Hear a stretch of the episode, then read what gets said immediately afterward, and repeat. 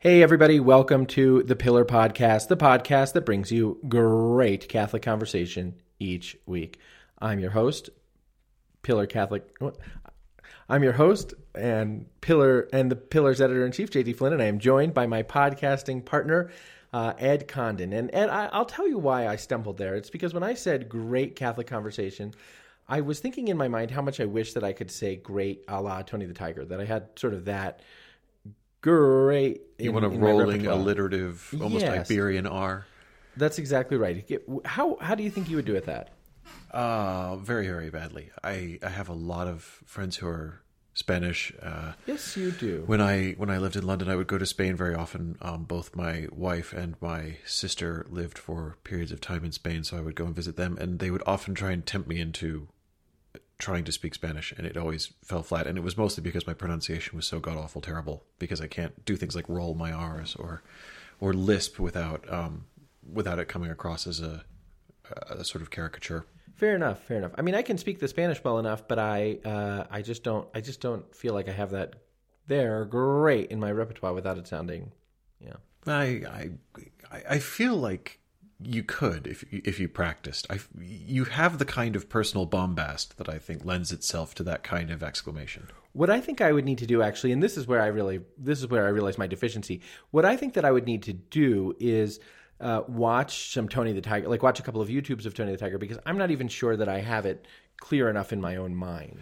That that could be, but I mean, I, I would assume Tony the Tiger has evolved over the years, Yeah, I as most suspect marketing gimmicks have. So, whi- which era Tony the Tiger would you be hoping to imitate? Like vintage '80s Tony the Tiger, sort of mid '90s, or I mean, I presume there is a current iteration of of him where maybe he's a little less aggressive. Maybe it's like they're very affirming, They're as much as you would like them to be. I, I don't know what the various versions. I, I suspect that Tony, by the time he's done, will have had nine or so lives, if you will. Um, Yeah. yeah, but I, I don't know how he has evolved over over the years. I, I know that Snap Crackle and Pop have evolved. Now Snap Crackle and Pop are like CGI, like I hate the CGI stuff. I really do. I mean, I get it that it's probably, you know, massively cost efficient and also faster for all animation to now just be, you know, horrible computer generated stuff, but it just it lacks the personality. I so I remember once I was um I was babysitting one of my nephews for the day and um you know, he wanted to watch TV and I had work to do, so I said that's fine. And so I put on what I thought any boy of his age, he being about four at the time, would want to watch. So I, you know, went onto Netflix and I found He Man and you know stuff Yeah, like yeah, that, yeah. and I put it on. And, um, he didn't want it. He he threw an absolute screaming abdab and demanded something called Paw Patrol, which is, I mean, it, I, I was. I was hurt, JD. I was hurt that this is what my nephew wanted to watch, especially when he was being offered something, you know, that involved a guy with a loincloth and a sword. I- I, mean, what more do you It's want? true. I really, I, I like He-Man very much by the power of Grayskull, but I don't even know if it could be gotten now. Probably on YouTube. Did you find it on a? Well, it didn't matter. We know I, it was on Netflix when I when I looked for it. Although I was in London at the time, so I don't. I, I know the content may vary continent to continent. Yeah. I, um, I yeah, I've never seen Paw Patrol. One thing about He Man is that um, I had a uh, He Man had a cat. Do you do you remember the name of He Man's cat? It was a tiger's kind of thing. Oh wait, he was a green tiger. Hang Mm-hmm. on. Uh, uh, Cringer. Okay, good. I think Battle Cat though, right? Oh yeah, Cringer was Right, but he was Cringer, yeah, then and he turned into Battle- Bat- yeah. So I had a Battle Cat. Um, you know, I had a I had all, a lot of He-Man action figures, and I had a Battle Cat, and uh, you know, of course, I had forgotten about that because time marches on. But a few years ago, I uh, I was at my uh, sister's house, and um, my nephew. Uh, who I who I one of my nephews who I love dearly. I, it wasn't a few years ago, maybe a year ago. But my nephew was playing with what I recognized as uh, Cringer's Battle Cat as my Battle Cat, and I said, "Wow, nephew, what's his name? That's such a cool toy." And he goes, "Yeah, that's my kitty." And I said, "Like, well, let me tell you how cool this cat is, but second of all, that's my kitty." And uh, you know, because what had happened, of course, is my mom had had had passed it along. I said, well, second of all, that's my kitty. And he said, no, no. He calls me. He can't. He can't pronounce uh, Uncle JD very well, so he calls me sort of Aja, which is approximation. He says, no, Aja, my kitty. And I said, yeah, okay, yeah, you know. And so I sort of made an act, this thing that I didn't know I possessed until 15 seconds before that. I sort of made an act of the will to dispossess myself of it and to be glad that he had it and to show him how to play with it. Uh, but the kitty migrated, Battle Cat migrated from his house to my house, and now my own son, you know, plays with my own action figure, which is kind of cool. And I say to him, "Yeah, Daddy had that when he was a boy," and he says, "No, no, no, that's not yours. That's Pierre's." And you know, it's true, but it's also sort of mine, right? I, you know, I, I think you're doing very well making this making this sort of act of self denial. Uh, I, I mean, You I think have- you you would I- repossess it and put it in a prized position? No, I, I wouldn't. Um, and I mean, I know this on information and belief because you know my parents' house is still full of uh, toys that were around in the '80s when I was a kid, and my nephews all play with them and everything. And I recognize some of them. Uh, many of them are are He-Man sort of universe toys. None of them are actually He-Man. I think. Yeah, yeah. There are you know various Man at arms and stuff. men at arms and things like that. Um, and I, you know, I, I, I look wistfully at them and think I, I enjoyed my time with them, but you know, I'm just I'm just glad that the the nephews are enjoying them. Well, I, I am you know, too. I mean, don't get me It could be worse. They could be, you know, they could be demanding action. Act, do you have action figures of Paw Patrol? I don't know, but I mean, you know, what fun can you have with a dog that's into recycling? I, this is not Is that what it is? this is not a template for adventure. I, this is, you know. Think of your most cloyingly nagging second grade teacher and her social priorities, and this is what they're trying to inspire kids to think of as like, you know, action. It's like, oh, for God's sake, please. So the so uh, so the the patrol uh, uh, the the patrolman the patrol dog. Uh, you know, I know that in certain European countries, it may well be true. And it, Paw Patrol is European, is it not? I, it's probably. I mean, it's it, it it has the whiff of sort of Scandi children's content to it. In certain European countries, of course, you can be fined heavily if you don't sort your trash and recycling appropriately. And uh, Oh, absolutely. and so I assume, I mean, based upon what you're saying and nothing else, I assume is that what the the dog is patrolling to? He, does he is he trained trained to sniff out whether you've put, you know, your Restmüll in with your glass or whatever? Uh, it's very possible. I mean, it, I've I've seen it sort of you know walking through rooms, but it seems like there's a team of dogs, and one's into recycling, one's a, a sort of pseudo cop, one's a fireman dog, one's a construction worker dog, you know, stuff like that. But they all live together in a sort of great all-seeing Five Eyes tower, which is The YMCA. it- One's also, I think, an Indian, and uh, and they live at the YMCA. wow. This is One's a definitely mo- not the way is one a motorcycle guy yet? I haven't seen I haven't seen a leather puppy. No. Okay. Um, but th- no, they all live in you know basically they, they live in a tower that conducts surveillance on the population of the local town in a manner that you know Xi Jinping would be deeply envious of. Oh of. my god! They seem to have cameras in every room and be monitoring everything that's going on. So that's the whole idea: is to make children comfortable with the surveillance state. yeah, I mean that's what this is. Is it's it, it, it's propaganda, JD. Mm-hmm, I mean, in fairness, I you know let me let me both sides this for a second. All children's cartoons have always been propaganda, Right. But in the good cartoons of the 1980s, the propaganda was to sell us toys, Right, that's exactly right. And there was, you know, it, you would ask sort of, Comic Con has changed things for children's shows because there was a time, I think, when you would sort of ask the showrunner or creator of He Man or She-Ra or, you know, whatever else, uh, you know, I, I have a complicated question about He Man's backstory, you know, a, as regards the discovery of his powers and, and, in fact, the powers of Grayskull. And the guy would say, like, hey, buddy, it's a show for kids. You want to buy some action figures? And now, because of Comic Con, you know, the showrunner of a show like Paw Patrol would probably be able to do host a panel with some of the actors, and people would ask these elaborate questions. And in fact, there would be this extremely developed backstory of how the dog became a cop, and you know Yeah. what, what his parents thought about that, and all of these other things. No, in the good old days, if you had a question about a character's backstory, you had to buy the action figure and read the cardboard card on the back of the and it would not that be very satisfactory. It would be like, how? Why is He Man powerful? Because of the power of Grayskull. Come on, what more what- do you need? Yeah. How about you use your imagination? Yeah, that's exactly right. And or how about you just yeah, not spend so much time sort of thinking about whether you could do a gritty reboot of He-Man's origin story, which actually now I would very much like to see as soon as Where are you on? Where are you on the on the film with Dolph Lundgren, uh, Masters of the Universe, or whatever the He-Man movie? Never seen it. Oh, JD. He-Man is JD. frozen in time for me as just that one action figure that my belongs to my nephew. Oh, they did a live action He-Man film in the late '80s. Strong recommend. Strong recommend. This Okay. is this is some serious '80s culture. Okay, okay, cool. Well, Ed, I had I had had a topic that I wanted to talk about at the beginning of the show, but I think we should probably get to get to work, as it were, um, because some news came out. We're recording the show. We're actually recording the show on Friday, friends. So I'm not sure exactly when it's going to come out. The, the reason we're recording the show on Friday is because my laptop um, broke yesterday. My my my MacBook did a system update, and when it did the system update, it turned off the um, the video screen so that I just had a backlit black screen, and um, somehow it then configured to be in a setting by which it would talk to me in a speak and spell voice about sort of computer stuff, and I, I don't know why. So I took it to the store, and long story short, it's going to be a while for that. So we didn't record the show yesterday because I didn't have a machine on which to record it. We're recording the show on Friday, and this morning. Uh, news came from the Holy See about a, a long standing custom at the Basilica of St. Peter. Uh, and uh, that long-standing custom is the celebration of um, private and pilgrimage masses uh, at St. Peter's Basilica. So, if you've ever been to St. Peter's Basilica, you know um, that there are a lot of side altars, little side chapels, side altars, some of which are the tombs of saints, others of which have relics of saints within them, um, many of which are, you know, beneath extraordinary relief statuary and you know other pieces of, of art. Um, there are side altars and some a couple of little side chapels and these sorts of things. And pilgrimage groups have historically been able to celebrate.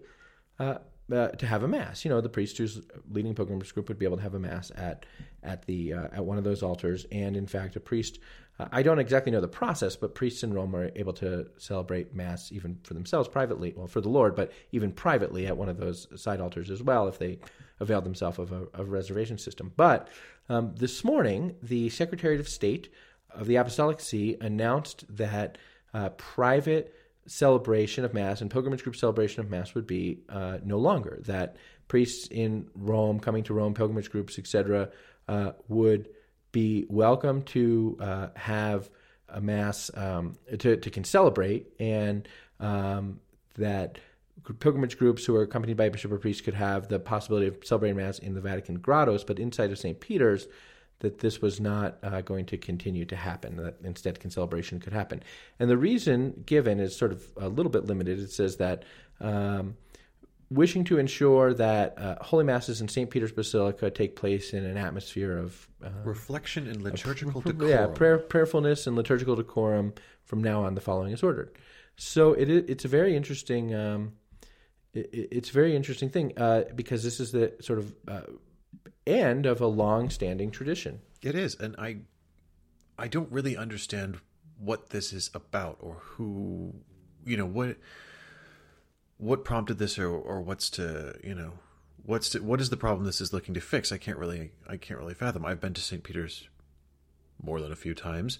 Um, I have, I have attended masses being celebrated on various side altars in St. Peter's Basilica. I have been through the basilica while various masses are being celebrated in the side altar. I didn't notice an absence of an atmosphere of reflection or liturgical decorum. It, it seemed like part of the the ordinary thriving liturgical life of the universal church as pilgrim groups from you know different parts of the world would all be celebrating mass in different languages um, you know in different altars i always thought it was very nice i i don't I don't get it, man. I, you know, the, this is the the letter is framed within the context of Lent very loosely, uh, but this is not a Lenten reform. It's just when they're announcing it. It's not related to the coronavirus or social distancing. In fact, quite the reverse. It's saying we need to gather more people together. So I, I, I don't. I, I really am. I'm somewhat mystified. I'm also mystified as to why this is an unsigned direction from the Secretariat of State and, and not from you know sort of the office of the archpriest of St. Peter's Basilica, for example, or you know. Well, it's actually to the offices that oversee uh, that that oversee them, right? So it's to the canons of of the uh, to the um, the canons of St. Peter's Basilica, essentially to the liturgy office of the basilica, and to uh, the commissioner of the, the, the fabric of St. Peter, which is essentially the, the office that oversees sort of the operational things that, within the basilica. I have a question, JD. Okay. Um, what is necessary for a legal act? Well, I, I appreciate that. Yes, that's so. There are two things that you may be getting at. One is that a decree, this is a decree, must summarily express the reasons. I think this meets those requirements. It's not a very thorough summary, but it's a summary it, of the reasons. very, very lightly grazes the box. Yes. I mean, I mean, but I mean, in terms of if someone were to challenge the validity Yeah, of the no, I'm saying it covers reason- the base barely, Yeah. but it covers it. Um, and then the other is that it needs to be both signed and then you know witnessed by an appropriate uh, notary. Yeah. And there is no signature here, which is which is indeed at least on the text that we have seen, uh, which is indeed very curious. I, I find it absolutely mystifying, especially since this appears to be, a, you know, a decree to people who have otherwise you would think competent Authority authority, over over, these matters. things. So Now, I had been wondering, you know, I had developed a couple of theories, and um, and and some friends have suggested a couple of theories too. Um, and uh, you know, this is wh- why is this a big deal? Um, you know, people listening to the show may think, why is this a big deal? Uh, it's not the biggest deal uh, on the face of the earth by any stretch of the imagination, but for a lot of people uh, who go to Rome. Uh, on a pilgrimage, it is a privilege and the high point of the pilgrimage to be able to have mass with their group, you know, at the church, which is in a certain way, the Pope's church, um, at the heart of the church and over the tomb of Saint, Pe- you know, over the over the tomb of Saint Peter. Saint Peter's Basilica is in some ways more the Church of Peter, right? So the Pope, as the Bishop of Rome, his cathedral is the Lateran Basilica, which is also a beautiful place. Um, in a certain way, Saint Peter's Basilica it feels like the mother church of the universal to everyone church. and everyone, but it feels like the mother church of the universal church, indeed. And uh, and it is you know it's an extraordinary place, and it feels like the place where you are, the heart of the church. Now, theologically, of course, we don't sort of have the idea. You know, the Lord's is sort of talking about. Uh, you know, you you you guys worship on Gerizim and you guys worship at Jerusalem, but the day is coming into the Samaritans. But but the day is coming when we'll worship in spirit and truth. He's sort of re- rebutting the idea that there is kind of uh, in the new covenant uh, a, a navel of the earth, a sort of central sacred place of the earth, um, in anticipation of the fact that every altar will be that central sacred place uh, of the earth. But um, but but as a as a human institution in a sociological way, St. Peter's is an important place for our faith. It even has feast, um, and so. Um, for a lot of people, being there for a for a mass at the basilica is a is a significant ecclesial experience, a significant experience of faith. And I know a lot of priests have told me that it it, it is um, it is an experience to sell to to offer mass at St. Peter's. It is an experience that leaves them feeling especially uh, unified to the ministry of of the Pope. So why is it important? It's not, as I say, it's not the most important thing ever, but it is. It, it is something that means that has meant a lot to a lot of people, I think, and been a long-standing custom and tradition. Yeah, and I mean, the the, the provision they make for for various things I find uh, strange, bizarre, even because they say you know the if if you re, if you're you know if you're part of a group that's being accompanied by or accompanying a bishop or a priest, and you really want to celebrate mass as a group, you can do it in the Vatican Grotto. And the Vatican grottos are not ins- that, that's not insignificant. So the Vatican grottos are the are the tombs beneath the Basilica of St. Peter. Yeah. So you can celebrate mass in these in these extraordinary chapels in which uh, po- popes are entombed. Um, very beautiful places. In fact, if you remember, if you think back to the visits of the U.S. bishops um, for their ad limina visits to to Rome, I guess that was two years ago now. it- you you can probably recall in your mind pictures of the groups of U.S. bishops having mass at, at, at tombs within the Vatican grot- grottos. It's a very, it's a significant and a beautiful place, and it also, in my mind, adds a little bit of mystery to the question of why. And I'll get to that after you make your point. Yeah, and, and I mean there there are some people who said, oh well, this is a this is also going to cancel the sort of daily celebration of the extraordinary form in St. Peter's, which I know had a, a sort of steady slot, but it actually provides also for a steady slot in I think it's the Clementine Chapel for that to carry on. So I mean this really does seem to be about just, you know, getting people off the floor of the main basilica, which you know, I, I don't I- quite get. And yeah. then, you know, we have all of these. I mean, some of these altars are, are for wonderful and beautiful and important saints, but perhaps not not necessarily widely prized or recognized amongst pilgrims. But we're also talking about like the the tomb and altar of JP two,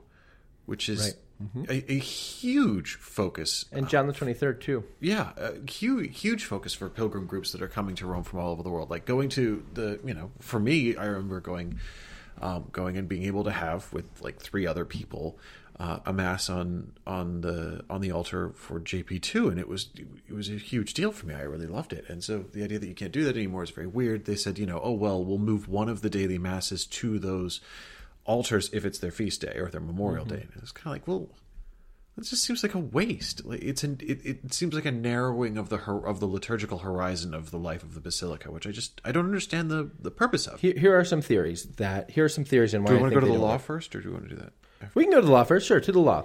To the law. Um, What law are we going to, man? well, I was going to go to the canon on individual, private, and concelebration, which is as your encyclopedic memory of the code will tell you, canon In the nines. in the nines. To the nines. Canon 902, JD. Canon 902. You were prepared for that. I, I was only as prepared as to the nines. to the nines. Um, so, anyway, Canon 902 from the Blessed Code of Canon Law says that unless the welfare of the Christian faithful requires or suggests otherwise, priests can concelebrate the Eucharist. They are completely free to celebrate the Eucharist individually, however, but not while a concelebration is taking place in the same church or oratory. Mm-hmm, mm-hmm, mm-hmm. So there is, if you like, a preference that there be some uniformity going on in the place and time. So And, and what that's about is that in the days of yore, in sort of monastic houses, or probably even in the Roman basilicas, you know, a chapter of canons or monks, all of whom would have their private masses, would basically be all celebrating mass at the all the side altars at the same time. And uh, and this is saying that. Uh, th- this is saying that if a concelebration is hap- taking place in the main church, that it wouldn't make sense theologically for a priest to be offering uh, an individual mass at another altar in the, in the same church. Exactly. Either everybody's doing it individually or everybody's doing it together as a concelebration. You don't mix Mm-hmm. and match. Now, I could understand uh, if the decision made here for St. Peter's was, look, here are the daily mass times that Mm-hmm. are steady at the at the altar of the chair, you know, in the in the reserve chapel. All the these are the these are the standing daily masses of the basilica. There is no side altar action going on while those are happening, and everyone's invited to go to those and concelebrate. But I mean, it's a long day, and those masses are only taking place in the morning. Like, I, Well, here's a here's a tricky thought about Canon 902 that I hadn't thought about before. Um, uh, we, we'll get to Canon 903 in a minute, but uh, um, that I hadn't thought about before. But okay, so uh, the concern about sort of celebrations and individual masses going on at the same time, I don't know the degree to which that is a, a major concern. But let's say that the Secretary of State is not known for its right. canonical obsessions. Yeah, right. I mean, it, it is true that let's say uh, your pilgrimage group booked that uh, the celebration of a mass at a particular altar at ten o'clock, and my pilgrimage group booked the celebration of a of mass at another altar at ten o'clock, and my mass was going to be led by a bishop, and then that bishop, you know, uh, half an hour before, he called the priests of his diocese who were working in Rome and said, "Hey, I'm going to have mass at the tomb of John Paul II. Do you want to join me?" And they say, "Sure." And so then all of a sudden, you've got a concelebrated mass in one place. In theory, you know, technically, your pilgrimage group would thereby be impeded from the celebration of the Mass. Now, again, I don't think that's the consideration, but it is a sort of interesting point. Okay, so what are your theories, JD? Okay, so just to say really quickly, uh, with regard to the idea of individual celebration of Mass in St. Peter's and how that has been important to to priests, um, Canon 903 establishes uh, the the the, uh, the permission of a priest um, to celebrate Mass in, in a church when he comes to the church, right? So, in a certain way, priests it's not an absolute right, but it is worth noting that priests do have the right to celebrate Mass in churches where they where they are, and you know I think that's part of why some priests have said it, it was meaningful for me to be able to come to Rome and celebrate Mass at this place, offer Mass at this place. Okay, a couple theories uh, and why they don't work uh, that have been proposed to me. One is um, so this there's a seminary in the Vatican City State, and uh, that seminary is called. Uh, do you remember what that seminary is called? The Pius the I believe it Tenth? is called the Pius X Seminary. yeah, Pius the tenth. But is it a seminary? It's a minor seminary. It, there's a minor seminary in the uh, in the Vatican City State. It's essentially a high school seminary. It's in fact one of the last high school seminaries, and it, that of which I am aware. Um, it's it's it's a high school seminary, and um, and boys who attend there are boys who are discerning a vocation to the priesthood, and at the same time, boys who um, serve mass at Saint Peter's Basilica, and um, when individual masses are being celebrated, they have the job of uh, helping a priest or bishop get from the sacristy of St. Peter's to the place where they're supposed to celebrate the Mass and handing them a chalice and cruets and a ciborium and all of the things that they're going to need to celebrate Mass and then ushering them to the place. That seminary is at the moment um, at the center of a serious uh, trial, a penal A trial, criminal, criminal trial. not a canonical trial, a yeah. criminal trial. a criminal trial for um, for allegations of sexual abuse, and among the things are alleged is that there has been at various times a culture of sexual abuse and misconduct at that seminary. So Amongst the students, we should- amongst the students, but but at the same time, um, accusations of cover up of some former administrators of the seminary. absolutely. So I have wondered if it is possible that this prohibition of mass uh, of individual masses in, in St. Peter's Basilica is uh, is a safe environment move. If, if you know Father Zollner of the Commission for the Protection of Minors or someone else suggested that this uh, the thing by which uh, boys serve mass with a rotating crop of priests, many of whom they don't know, might you know be uh, ha- have been flagged as a safe environment problem, which would make sense. Although some people pointed out to me, uh, a few priests who lived in Rome when I floated that idea pointed out to me, well, yeah, but they basically go back and forth between the sacristy and uh, the altars. It's not as if they would be, you know, and the, the sacristy is a very busy place, which I'll get to in a minute. It's not as if they would be um, alone anywhere. Alone anywhere. Uh, nevertheless, I think it is, you know, possible at the very least. I, I, think it would be weird because the accusations surrounding the seminary and the sexual abuse all have to do with student on student abuse, as far as I'm aware. So sure, but also cover of, up but it may cover just... up by administrators. But what I'm saying is, it's not a question of like visiting. Like there haven't been accusations, yeah. as what I'm aware of, of visiting priests. But that may have led to a, just a greater desire to, in some ways, address the safe environment yeah. policies of the seminary. So that is, I think, a possibility. And actually, if that were the reason, I would um, that would be understandable. I mean, people might say, well, there are probably other ways to accommodate the role that those boys play in the in setting up those masses, and that would be true too. But you know, that is a possible reason why that this might be.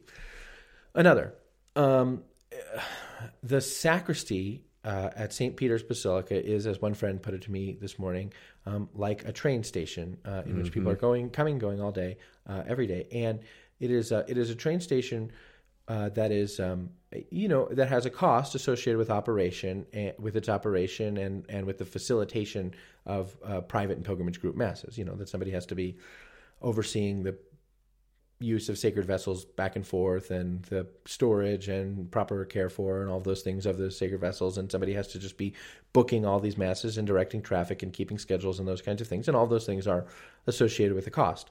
And maybe there is a desire to to cut costs. Well, there would be a desire to cut costs because Ed, as you know the uh, holy see is not doing too well financially right now. It's not. I was actually reading their 2021 budget presentation this morning. Uh, it's not it's not doing brilliantly it's predicting a pretty heavy shortfall for 2021. Yeah. Um, the uh, card, uh, not the card, excuse me, the priest prefect of the Secretariat for the Economy has has said that the Holy See has pretty much exhausted its cash reserves in in meeting these shortfalls. It's not to say the Holy See is bankrupt, but it is to say right. that you know they don't they don't have any more loose change in the couch to. to and we anticipated that its shortfalls would be covered by reserves. So if it doesn't have reserves, then its shortfalls become a more acute problem. Yes, and I mean yeah. to be clear, there's there's plenty of mechanisms for the Holy See to to generate revenue if properly managed, and also you know one hopes the faithful will will give and give generously to to the Holy See through the collection of Peter's pence and other things, and you know. But one cannot generate revenue directly from the celebration of individual pilgrimage groups, group masses at St. Peter's Basilica because of a little thing called simony. Yes, you're not supposed one, to do that. Right. It's very bad. One Simony is not, not charge a good thing. for. Yeah, the Holy See could maybe take a collection or something like that. But even still, the Germans don't charge for that sort of thing. um, but still, so even actually, so the, I, do they? I, mm, I might come back to that. I don't know. I don't think the Germans are charging. I, I yeah. There's there have been there have been issues, JD, around the Germans in simony, particularly uh, regarding burial of the faithful and things like that. But you know what? We're, we don't need to go there right now. Sorry, carry on. Let's continue talking about this. That is an interesting explanation. So that's an ex- that is a possible explanation. But the reason why it falls a little bit short for me is precisely because the private celebration of masses in the Vatican grottos is permitted, and the Vatican grottos are another place at St. Peter's Basilica under the care of St. Peter's Basilica, and uh, and so the uh, the cost would be there. Uh, the the cost would be there as well. Uh, so I'm not totally satisfied by that. It could have been a, something of a cost cutting measure, but I'm not totally and completely satisfied with that answer either. Another possible answer is a more theological answer: a desire to encourage concelebration, um, as as a as a desire to genuinely encourage sort of pilgrimage groups from various places to come together. Uh, you know, pe- people from various places to come together, and also bishops and priests leading um, pilgrimage groups to come together and to be able to um, uh, offer and assist at the holy sacrifice of the mass together. And I understand that. I, I genuinely understand that. I mean, if the if the church itself is the um, in a certain way the sort of earthly, at least symbolic center of the universal church, the idea that we might come together is um, I think a good one. Um, you know, it, it, it's the, the rest of the decree as such is regrettable because um, those side altars are significant, and it would be significant to see Mass not celebrated on them and things like that. But um, if the idea is, in fact, that there's a desire to um, see pilgrims and priests from different parts of the world offer the holy sacrifice of the Mass together, I, I could dig it. I mean, I understand the other concerns, and I'm not saying I would necessarily, but I could dig it. I don't know. What do you think? I, uh, I mean, I have often thought it would be, you know, you see on TV images of sort of, you know, big masses at St. Peter's.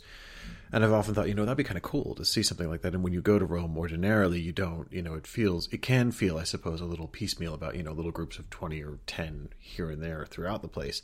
And so I could see the appeal of saying, you know, you know, if this is going to be the, you know, effectively people are coming here because they view it as the mother church of, um, of the universal church, to have a sort of central gathering point at mass on a daily basis, I I mean I can see the I can see the benefits of that. I I would again think that there are ways and there are ways of doing it and say you're not going to have other masses going on at the side altars while there is a mass going on up front and if you say there's going to be, you know, 3 a day throughout the morning there's going to be a 7 and 8 and 9 or a, you know a 7 9 and an 11 or whatever like that or or even if you just said look no private masses in the morning if you want to come to mass at St. Peter's, we want everyone together up front, you know, at the altar of the chair or whatever. I, I, I could dig that, but I, you know, I, not everyone's going to be able to make that. And some people will, you know, if I was a priest or bishop leading a pilgrim group from Poland and I suddenly found out there was no option to celebrate mass on the tomb of JP2, I'd be vexed. Yeah, I, I would be too. And, and also, there is another another possible reason is um, is a sort of uh, maybe the other side of the same coin, which is a sort of uh, increasing theological aversion to the idea of private masses of a of a priest celebrating mass by himself, or um, of a priest celebrating mass by himself. There's increasing sort of emphasis on celebration, which um, which in some ways, um, or, or a priest celebrate, you know, or a priest not celebrating mass by himself, even with a just cause, and and those those reasons are theologically in my view theologically insufficient you know like it's uh, there's this whole there's this whole view about uh, the celebration of private masses where people will say you know it's not that that the mass is um, both the priest and the people which is true and an expression of the whole church which is true and therefore a priest should not offer mass by himself and that's theologically stunted, deep, deeply theologically stunted, and especially when people say, and that's not that's not sort of the ethos. The idea that any the, priest is ever truly alone saying alone, the mass is, exactly, as far as I'm concerned, exactly a heresy right. because you're denying the communion of saints. Well, that's exactly. I mean, yeah. So who is in attendance at at, at the celebration of the mass? All the saints um, and the angels are in attendance. Right. That's exactly. Fair. That's exactly right. Um, and so, um, and so that idea, you know, and especially when that idea is sort of framed as it's not the spirit of the council. Well, I don't think the person making that argument has read Sacrosanctum Concilium. There's no such thing as the Right, spirit exactly. of the council. Exactly. There exactly, are documents of So- the council. Everything else they made up in the 70s. So were that the reason, it would be an insufficient reason. So that's an issue. Now, I, I want to come back to one point that you made because I want to go through those reasons. But at the same time, Ed, you, you rightly point out that the thing is not signed. Uh, we've not confirmed for ourselves the veracity of, you know, the authenticity of the document. The reason This would why be an amazing April Fool's joke. Oh, it would be. The reason why ecclesiastical documents have to be signed and notarized is to, for people to be able to confirm their authenticity, and that's you know. So there. So what I thought you were kind of getting at is so it may be an invalid decree. I that That's is exactly true. what I was getting at. I, I would view this, uh, but I mean, I'm not sure who who it is who could legitimately defy it because if you're a priest, you can't just wander into St. Peter's and start right and say mass. well You it's not a valid decree right exactly yeah you have to schedule and if it, if it's a you know if they say well it's a memo not a decree well a memo in my argument in my view is a decree. But the reason why that's not a loophole. You know what i mean? You and i are sort of saying like well it doesn't seem signed so maybe it's not valid. But that's not a loophole. It's to confirm the authenticity of the thing. And the, the ro- role of the notary is to confirm the authenticity of the signature. Here with none I- I- you know i think it's reasonable to say we have not at the very least confirmed the authenticity of the thing. No, and it would indeed be an amazing april fool's joke a little bit early. Yeah, but that's not what it is. And the Secretary of State has. uh, it would be great. And Well, I, I mean, we don't. I, I'm not saying it's an April Fool's joke from the Secretariat. I'm just saying we have not confirmed. No, uh, you know, this is is, this thing is basically floating around right now, and we have not confirmed that it's real. I, I would say this fails the basic test for a valid legal instrument, which is what it purports to be. Um, But that I- would be a pedantic point. That would be a pedantic point. If we if if if the if the Sala Stampa the the if the Sala Stampa said um, the the Holy See Press Office said um, yes, this is you know this was issued by the Secretary of State. Well, then there would be a pedantic point for you and I that it was not signed. You know, because you're right. Right. As a matter of practical judgment, we wouldn't be able to do anything about that. Someone might make recourse of it. You But know why it's not signed? I think Why? I have a theory about this because the Secretary of State has form for releasing unsigned documents, um, and they're almost always on uh, topics that they know that if someone's signature is at the bottom of it, that person would get flamed for it. What I do notice though is that I don't see a protocol number on the document. Uh, A protocol number is basically a number that ecclesiastical documents are usually assigned for the purposes of filing. that is true. there is no protocol number. I on don't. this. I, do hadn't see a noticed that. protocol number. This is So that I mean, you know, but truthfully, by the time we get this podcast out, that's probably going to be answered one way or another. So I'm not going to sound that clever. But Yeah. Ed, I do not see a protocol number on this document. I don't either. Uh, there, I don't think there was a protocol number. Uh, there certainly wasn't a signature on the document that came out of the Secretary of State a few years ago on the uh, conscience rights of underground Chinese clergy who didn't want to sign up to the CPCA. Right, and that document has been sort of confirmed. That the authenticity of that document has been post facto confirmed. But two Right. No, I'm saying. So it's not a question of. I, I. I don't think it's a mistake, is what I'm saying. That when documents come out of the Secretariat of State that are unsigned, I think it's because they know whoever's name is attached to the bottom of this is going to face some tough questions that they are not necessarily going to want to answer. that might be. I, I, But- that, yeah, that if I had to guess, this is unsigned because nobody wants their name on it. That that's the most likely answer, but for what it's worth, there is neither a signature nor a protocol number. There I'll say not. something. I Ed, hmm, how can I say this? Ed, a couple of years ago, in my job as a diocesan official, more than a couple of years ago, uh, more than a decade ago, in my job as a diocesan official, I had the task of cleaning out um, an archive, a room, a room of archives. And in that room of archives, I came across an entire box of letterhead for the congregation, the, the Vatican's congregation for the clergy. Blank letterhead for the congregation for the clergy. And, you know, I had a little bit of fun with it. In I'm that, glad. I sent notes to clerics who were friends of mine. You know, you are hereby instructed to uh, uh, Good for know, you. Only only wear gray clerics. Uh, you know, director of the, of the congregation for clergy. Uh, you know, you are hereby, and I'd usually give them a couple of clues to figure out that it was me, and they usually did. But I, I mean, I had fun with it, and, and somewhere along the way, I've lost the box, which is unfortunate because it was fun. But uh, but the point is, if you know, if Flynn could come across such a box of stationery, uh, he's not the only one who could. Well, there is so a again, seal at the bottom of this, or at least there is a seal. Up, yeah, they've they've set a seal upon its heart, as it were. Um, but I am seeing a digital image, so I have not. Yeah, I can't. I can't. JD, I just, I, I, in good conscience as a journalist, I cannot state as a fact that this is a valid document right. or an authentic indeed, document. indeed, indeed, indeed. indeed. It may well be. I have every reason to suspect it probably is, but I, I, yeah, I, could think not it probably affirm. is too, but no one has confirmed that, so it's worth noting. Yep, Yeah, definitely worth noting. Yeah, okay. Maybe So this is like Cardinal Sarah's like parting joke. he was cleaning out of uh, closet too, and he came across some Secretary of State uh, stationery, and he said, And he well, just you know, thought they'll never see this coming. This will be Flynn it, hilarious. It'll take them if I leave it unsigned. It'll take them a week to figure out who did this and if they were meant to. I was going to tell you a story of a different April Fool's joke, but I, uh, you know what? I'll tell you closer to April Fool's. I'm worried because you have more than once played pranks on me before. Uh, I had a story of a cool prank, but I truly am going to wait because uh, you know that's how you. You know what? Ed, you know what they say when you read like things about how to build your audience and stuff like that, which I skim sometimes, but not really. They say to they say to embed some teasers in there. So someday soon, I'll tell the story of a fantastic ecclesiastical April Fool's joke. Okay, well, I will Okay. look forward to that. Fantastic. Great. All right. What do you want to talk about? Let's talk about something that we can confirm. so we can't confirm the we can't confirm the authenticity of a document, um, which we have not examined and which does not have a seal or a protocol number and which has not been confirmed by any ecclesiastical officials. But we can confirm uh, some reporting that we did this week about um, the development of a document uh, at the uh, U.S. Conference of Catholic Bishops, a document on the subject of Eucharistic coherence.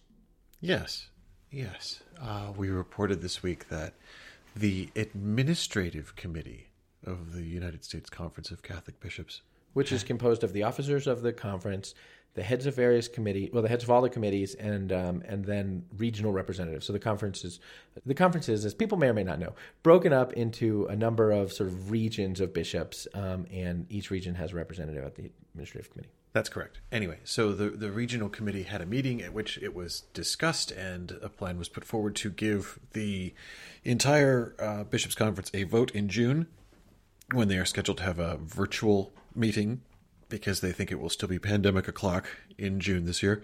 Um, to have Well, a it will be. It'll be pandemic o'clock until the fourth of July. The president said. I, I choose not to to weigh too heavily the words of mere politicians. JD, they have a habit of reversing themselves. So, you know, I think that if President Biden said it will be the end of the pandemic by July 4th, it's because he will be able to announce on July 2nd that it's the end of the pandemic and people could get together if they want to. And he will want to uh, uh, he will want to say, "See, we finished ahead of schedule."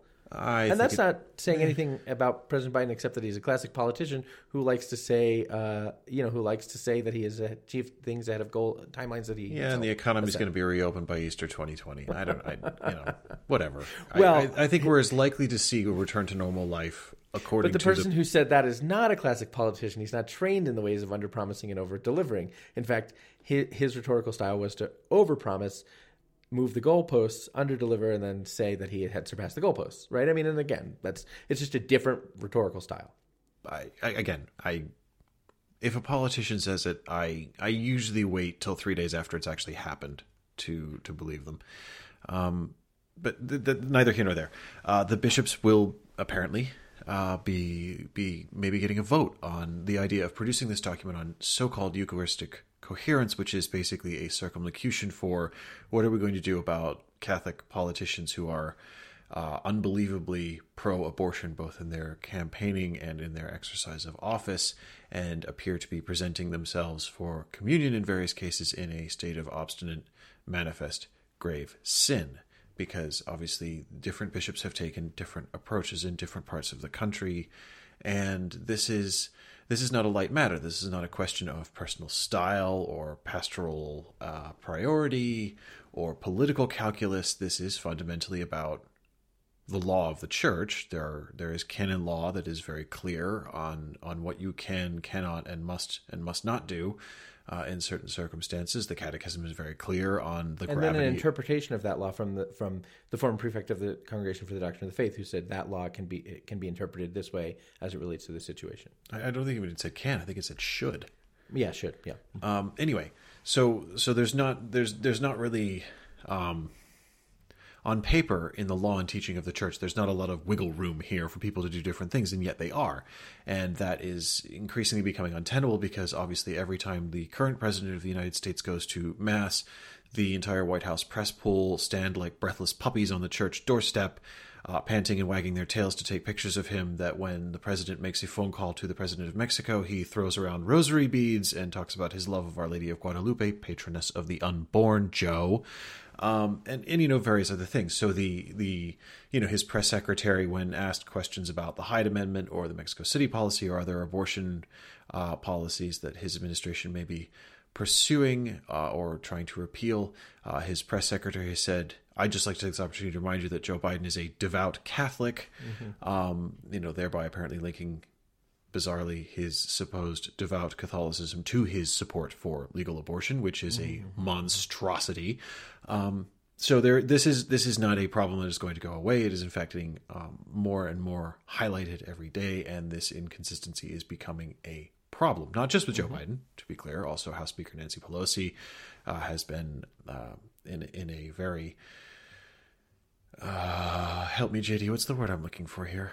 You told me that I tend to flame people on the podcast, and so I'm trying this week really to dial it back a little bit. She has been in a she has been in a precarious position vis-a-vis the church's law with regard to abortion and the church's teaching with regard to abortion as a person who has promoted uh, uh, expansion of legal protection for abortion and and and has recently begun promoting um, the the the allowance of federal funding for abortion. She has been in a position that would be seen to be at odds with the church's uh, clarity, not only that abortion is immoral, but the church's clarity that uh, laws permitting abortion are themselves unjust laws.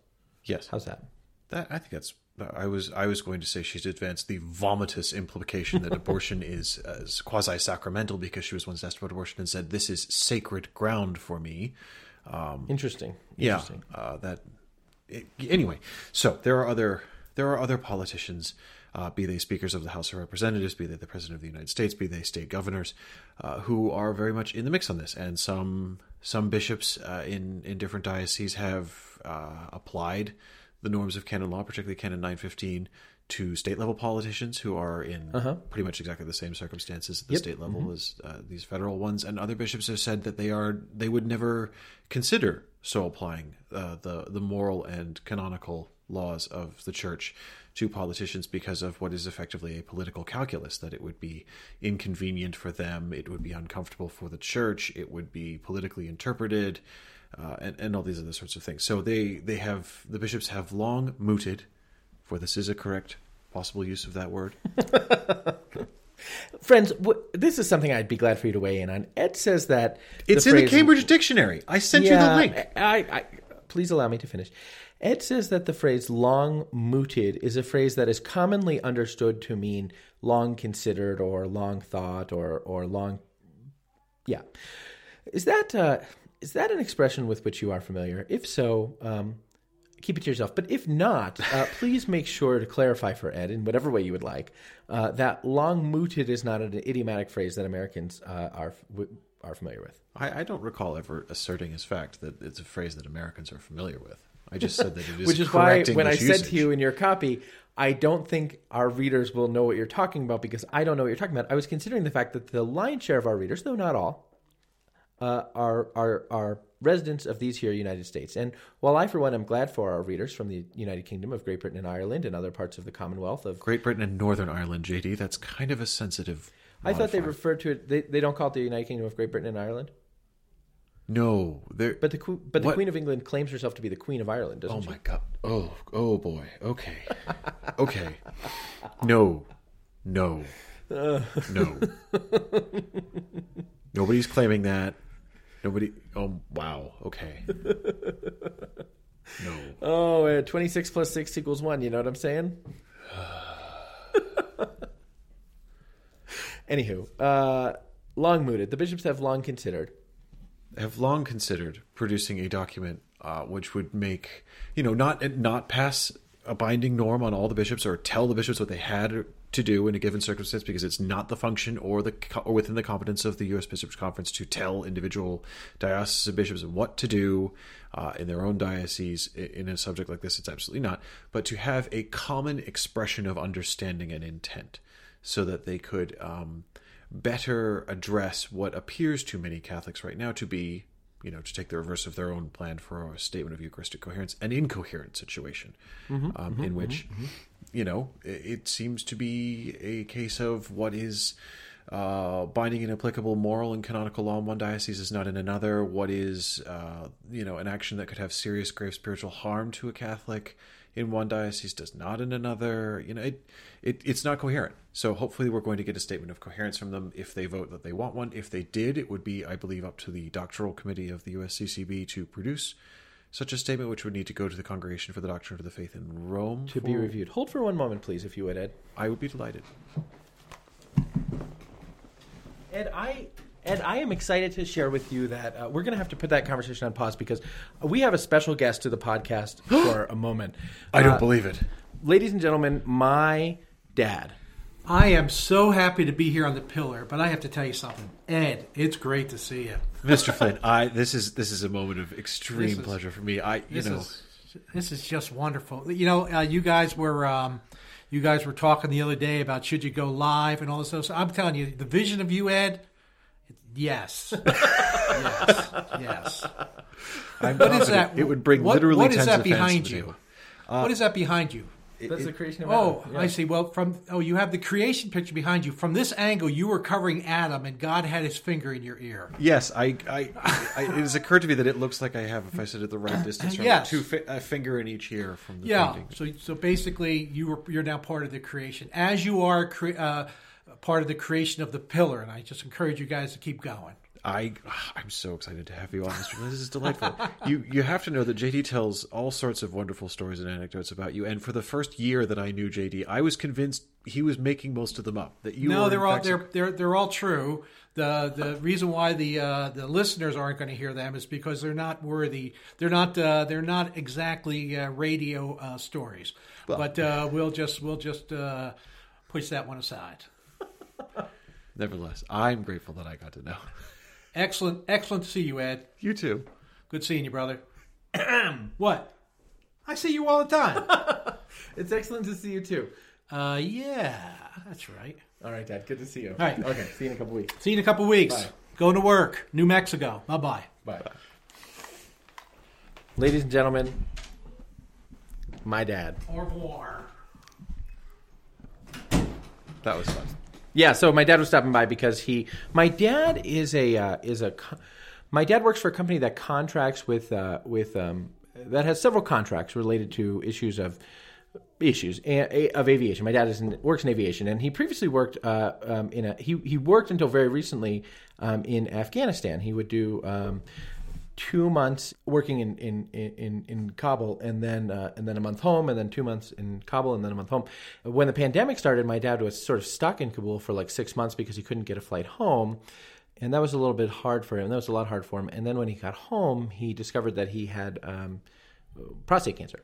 So he had to have his uh, he had to have his prostate cancer treated, and subsequent to that, he, he decided, with the strong encouragement of our family, that he not return to Afghanistan. So he's starting a new job doing some contracting work related to aviation that will be located in New Mexico. So he is leaving now, and he'll be like working a couple weeks in New Mexico, then a couple weeks home, then working a couple weeks in New Mexico, then a couple weeks home.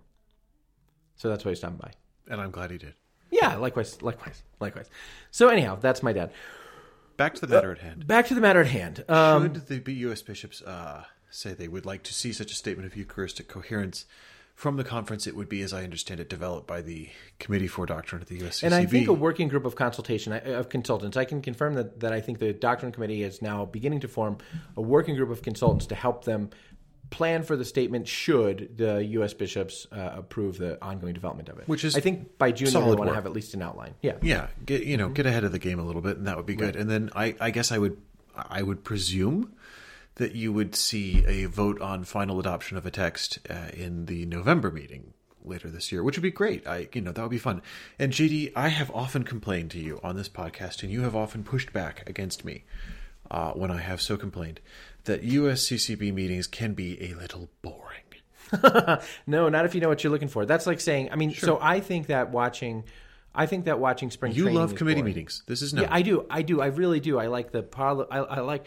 I like the drama of a committee meeting. A good committee. but there is very little drama in USCCB oh, meetings au normally. contraire. You just have to know what you're looking for. Right. Well, uh, so this is my point: is if they do get a vote on this in June, and if they are voting to approve a final document on it in November, that is going to be as close to must-see TV as the USCCB gets. I mean, they weren't able to come up with just a sort of very generic re-upping with minor tweaks of their pre-election document forming consciousness of faithful citizenship without actually having you know nearly blood on the carpet. They were at each other's throats particularly bishop um, mcelroy of san diego i remember got up and basically picked a fight with the whole room. Uh, so if if that's what it is when they're just talking about sort of in general terms about you know uh, the the exhortation um, of Catholics to consider abortion as the preeminent social concern of the church in informing their consciences for for elections, imagine when they're dealing with an actual document talking about this person or this person or a person in this situation should not be receiving Admitted communion. Like. This, this is going to be this there's there's going to be some aggressive collegiality going on. Now, let me say a couple things about that. First of all, um, it, it, it could be especially interesting because uh, most likely that will be the first time that the bishops are meeting in person. If, if they're so, they're going to vote on in, in June basically on should we move forward with the document. Then, if the document is written and and approved by the CDF, which I'll talk about again in a minute, um, it could be voted upon. Uh, you know, in terms of like pr- publication of the document uh, at the next meeting, at the November meeting. And the November meeting is probably, very probably, the first meeting at which the bishops will be in assembly with one another and in like more than two years. Well, yeah, more than two years, uh, or exactly two years. It'll it, it'll be uh, the first time that they have been like together in the same room in quite some time. So that will add to you know the sort of um, Uh, the the fact that everybody's sort of getting back after a particularly difficult two years for the church. But the other thing, Ed, the other question, and, and a question that's worth considering, and a question that's worth journalists paying attention to. I hope other journalists pay attention to it. Is whether the bishops will discuss this matter both at their June meeting and at their November meeting in the public session of the conference or in the executive session of the conference. The public session of the conference is outward facing. We can see it. You could watch it on TV. As people know, I live tweet it. The executive session of the conference is exactly what it sounds like. The bishops go into a meeting that is private, and even very few members of the USCCB staff are permitted to be there. And um, uh, and uh, and it is an opportunity for far more private discussion. I'm a big fan in general of executive session. I think it is important that bishops have opportunity to engage with each other in in private. Um, I think that the Holy Father was right. The retreat at Mundelein in 2019 was a very good idea. However, on issues of um, considerable import for the life of the entire church, I also see the benefit of bishops being um, uh, bishops putting their name, so to speak, on their positions. Yeah, I, I, I, I agree and accept that there are some things that bishops are only ever going to speak candidly about behind closed doors, and, mm-hmm. and I, you know, that's a reality, and I don't. I, it's not one that particularly surprises or bothers me, but on something like this, where the problem is incoherence, where the problem is the appearance of completely different views on on things that are objective matters of church teaching and law. so it's right. not a question of, you know, this is, you know, my truth. You can have your own little interpretation of this. It's like, no, That's this right. is a black or white issue. Either this is true and this is what we teach and this is what we hold and this is what we must do or not. Right. Um, so on an issue like that, I, where there is, uh, you know, public scandal, not in the sense of, you know, people are pearl clutching and horrified, but as in scandals, and there is there is confusion. This is known. The faithful are yeah. in a position of unrest and confusion, looking at their leaders on an important subject uh, that has national weekly prominence, and that needs to be addressed. So I, I would hope we will see. Maybe we won't see it in in June, um, if they're just taking a sort of straight up or down on whether to go ahead with this document. I could see that they might not want to have a, a sort of big hoo ha about it uh, before the document's even been drafted. But I would hope that at least in November, if they do go ahead, we would see a full public debate on this because the faithful need to hear it. You know, and because the matter has already been in the public square. Like, you know, bishops have already staked their positions in public. You know, bishops who have said, "I don't want to," uh, you know, I don't want to sort of give this guy, you know, as, as, as Cardinal Dolan said a couple of years ago about about Governor Cuomo, I don't want to give this guy, um, you know, uh, something that he can wear as a badge of honor, namely having been disciplined by the church. And and other bishops have said things to the contrary. It sort of is out there. And when you say it's a matter of scandal, what what's meant? What's meant for people? Well, yeah, I mean, it is a question, and I think I think that as I talk with people who have different perspectives on the question of Holy Communion um, for pro-choice politicians, or actually, I think politicians who, in other ways, re- reject consistently the teaching of the church, the, the clear teaching of the church, what I think people fail to appreciate is that it can genuinely be something that raises a question about the sincerity of the church's leaders. A lot of people, I think, you know, think, oh, well, you know, people just want to see pro choice politicians denied communion because that's good for their party, you know, that, or that's good for their Republican politics or whatever. I don't have Republican politics. I, I really, I really and demonstrably do not have Republican politics. And I don't want any party uh, in the mainstream to win things. I accept as an inevitability they will, but it's really not my goal or intention. Um, and uh, uh, for me, what I see, what I think is important in the church is good governance, and part of good governance is consistent governance and consistent application of the law. And what I've said before, and you said it well in your newsletter this week, is that when bishops say, "I can make the law," of, yes, the law of the church says X, but I can make a judgment that says X is pastorally not a good idea. And especially when they can do that between closed doors and sort of tell one another behind closed doors, well, we're not going to follow the law of the church on this uh, in as much as it's this is what the law of the church is generally understood to be. Well, that leaves me concerned about um, something that you might call clericalism, which is to say, I can supplant the wisdom of the church with my own judgment. And I think we've probably soapboxed on this a, a lot of times, but that strikes me as being what's at stake. I can supplant the wisdom of the church and the law of the church, in fact, with my own judgment when I deem it to be valuable. Now, I think if there are bishops who wanted to say, we want a definitive clarification from the Holy See that Canon 915 in fact does not apply to politicians, or we want to start a letter writing campaign to the Holy See that they take Canon 915 out of the law of the church, that would be their prerogative. And, you know, whether you disagree with them or not disagree with them, they're saying we want the law of the church to reflect what we think is the proper discipline of the church. Fine.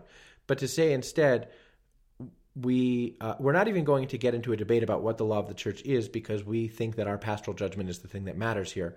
That's the thing that, as a person who thinks good governance is important, and you know, um, who has seen the effect of bad governance in the McCarrick Report and etc., uh, gives me serious pause. Yep, me too. Yeah. A conference of scofflaws is not a good look. Yeah. Um, yeah. And I, you know, I don't, I, I, I think there's a, there's an, e- it's easy to sort of be too hard on the conference or too dismissive of the reality of their concerns. And I do think there are people who say, well, No, we I'm saying it's gen- not a good yeah. look. I'm not saying that's Right, what yeah, they yeah, are. I'm saying, and if they, for example, and I'm not predetermining it out. I'm not saying that you know the conference needs to come up. The doctrinal committee needs to draft a document that absolutely flames Nancy Pelosi and you know bars her from communion everywhere from the you know Atlantic to the Pacific coast.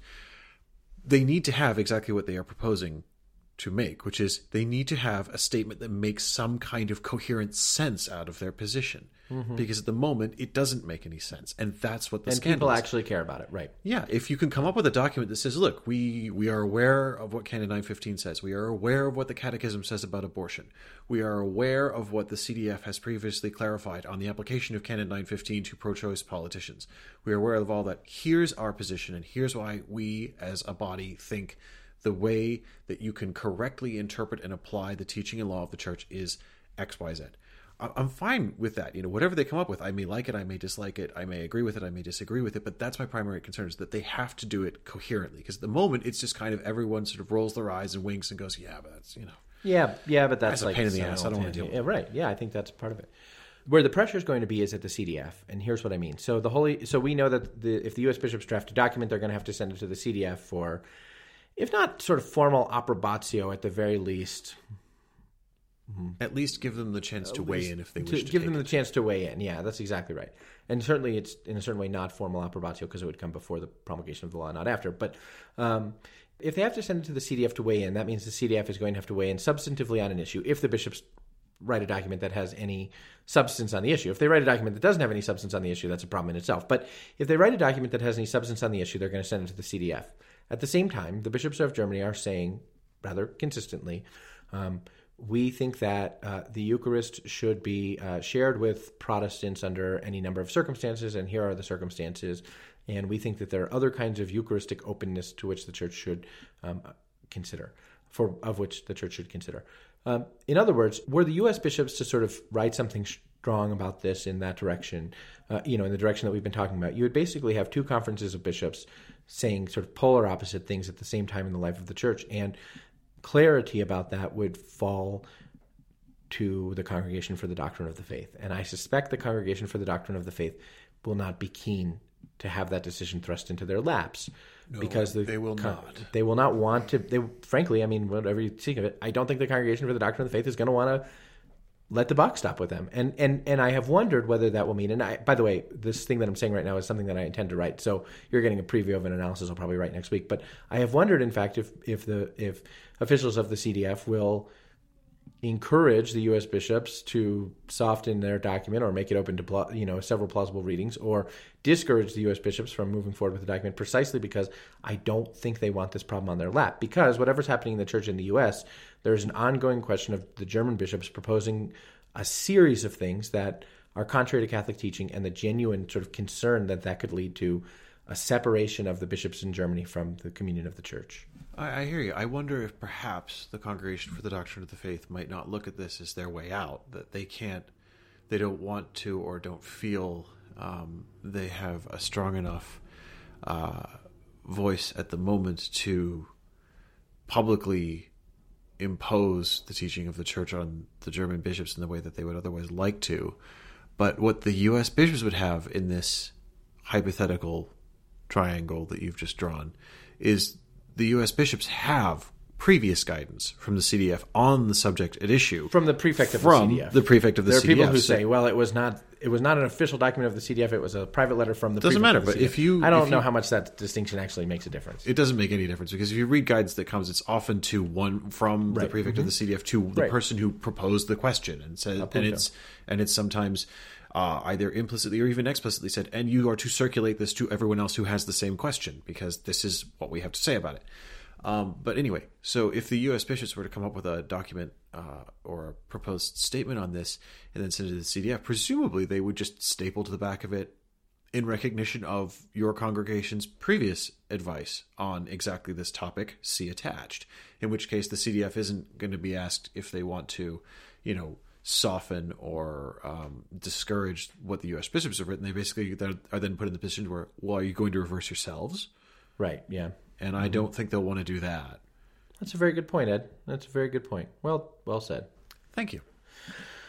All right. Well, if this were car talk, I'd say, well, you've lis- wasted another very good hour listening to me and my. But it's not. So, well, Ed, our time has come to an end. Uh, unless there's anything you'd like to add or anything you'd like to share with us, or No, I, I, um, I, I'm feeling, feeling pretty good about this conversation. I think it was. yeah, me too. This is a good show. This is. I think this was a good I show. have only one question for you. Dígame. have you yet got Avril Lavigne out of your head? because I have not, and I So, really, really, really wrote- regret that joke. listeners, I'm sure you if you may have read a story that we that Ed and I wrote uh, at the Pillar this week about the question of vaccines and, and the U.S. Bishops Conference and their statements on vaccines and stuff, and how some of that was complicated. And so we headlined the story something like, or it was an analysis. We headlined the analysis something like uh, "Bishops and Vaccines: Why You Have to Go and Make Things So Complicated," uh, and uh, you know, which, as you know, is, It seemed uh, like a cute, funny thing to do at the time, JD, but here we are four days later, and I can't get the damn song out of my head. oh, would it help? Is there a Weird Al par- parody or anything? I'm not aware of a weird. I'm not either, but uh, chill out, what you yelling for? Lay back, it's all been done before. And if you could only let it be, you would see. Take it away, Ed. I'm kind of impressed like you knew all that by you heart. the way you are. Yeah, well, you know about watches. When we're driving in your car and you're talking to me one on one, but you become sing, sing it, Ed. No, I, I don't sing. Thank you. I know that's not true. No, it is true. I don't sing and I don't dance. Huh? Well, um, That's well. Hang on. I all right. No, I, I should not make absolute statements that are not true and easily falsifiable. I I sing in very narrowly defined circumstances, those being entirely liturgical or from the stands at rugby games, or when I was younger after the seventh pint. Usually, if it was that kind of pub, um, and Dexys Midnight Runners came on, but otherwise, uh, no, I. I do not have a pleasant singing voice, and so I don't. don't you ever don't you ever serenade Mrs. Condon? Sometimes I sing songs. Oh God, no! If on the rare occasions when my wife has has heard me attempt to sing, um, she narrows her eyes, turns to me, and says in a voice of what I can only describe as near parental concern, "Don't do that again." Fair enough. You know, I was thinking about this is neither here nor there for our listeners, but whatever. It's our show. Um, I there is a at, at the parish where we have been attending mass, which is not our parish of domicile, but uh, at the parish where we have been attending um, mass, there's a chamber choir, and um, I have really been thinking. I mean, I was. I was sort of a member of a chamber choir like in high school, and then really have not been. And I was I've been really thinking about whether or not I might join it. I don't, I don't know. I, don't, I have to find out about the practices and stuff like That's that. cool. But I think it'd be fun. Yeah, I, I wish I could sing. I am I am musically like nothing to do with music. Can I can I participate actively in? I am a I am a devoted passive receiver of good music.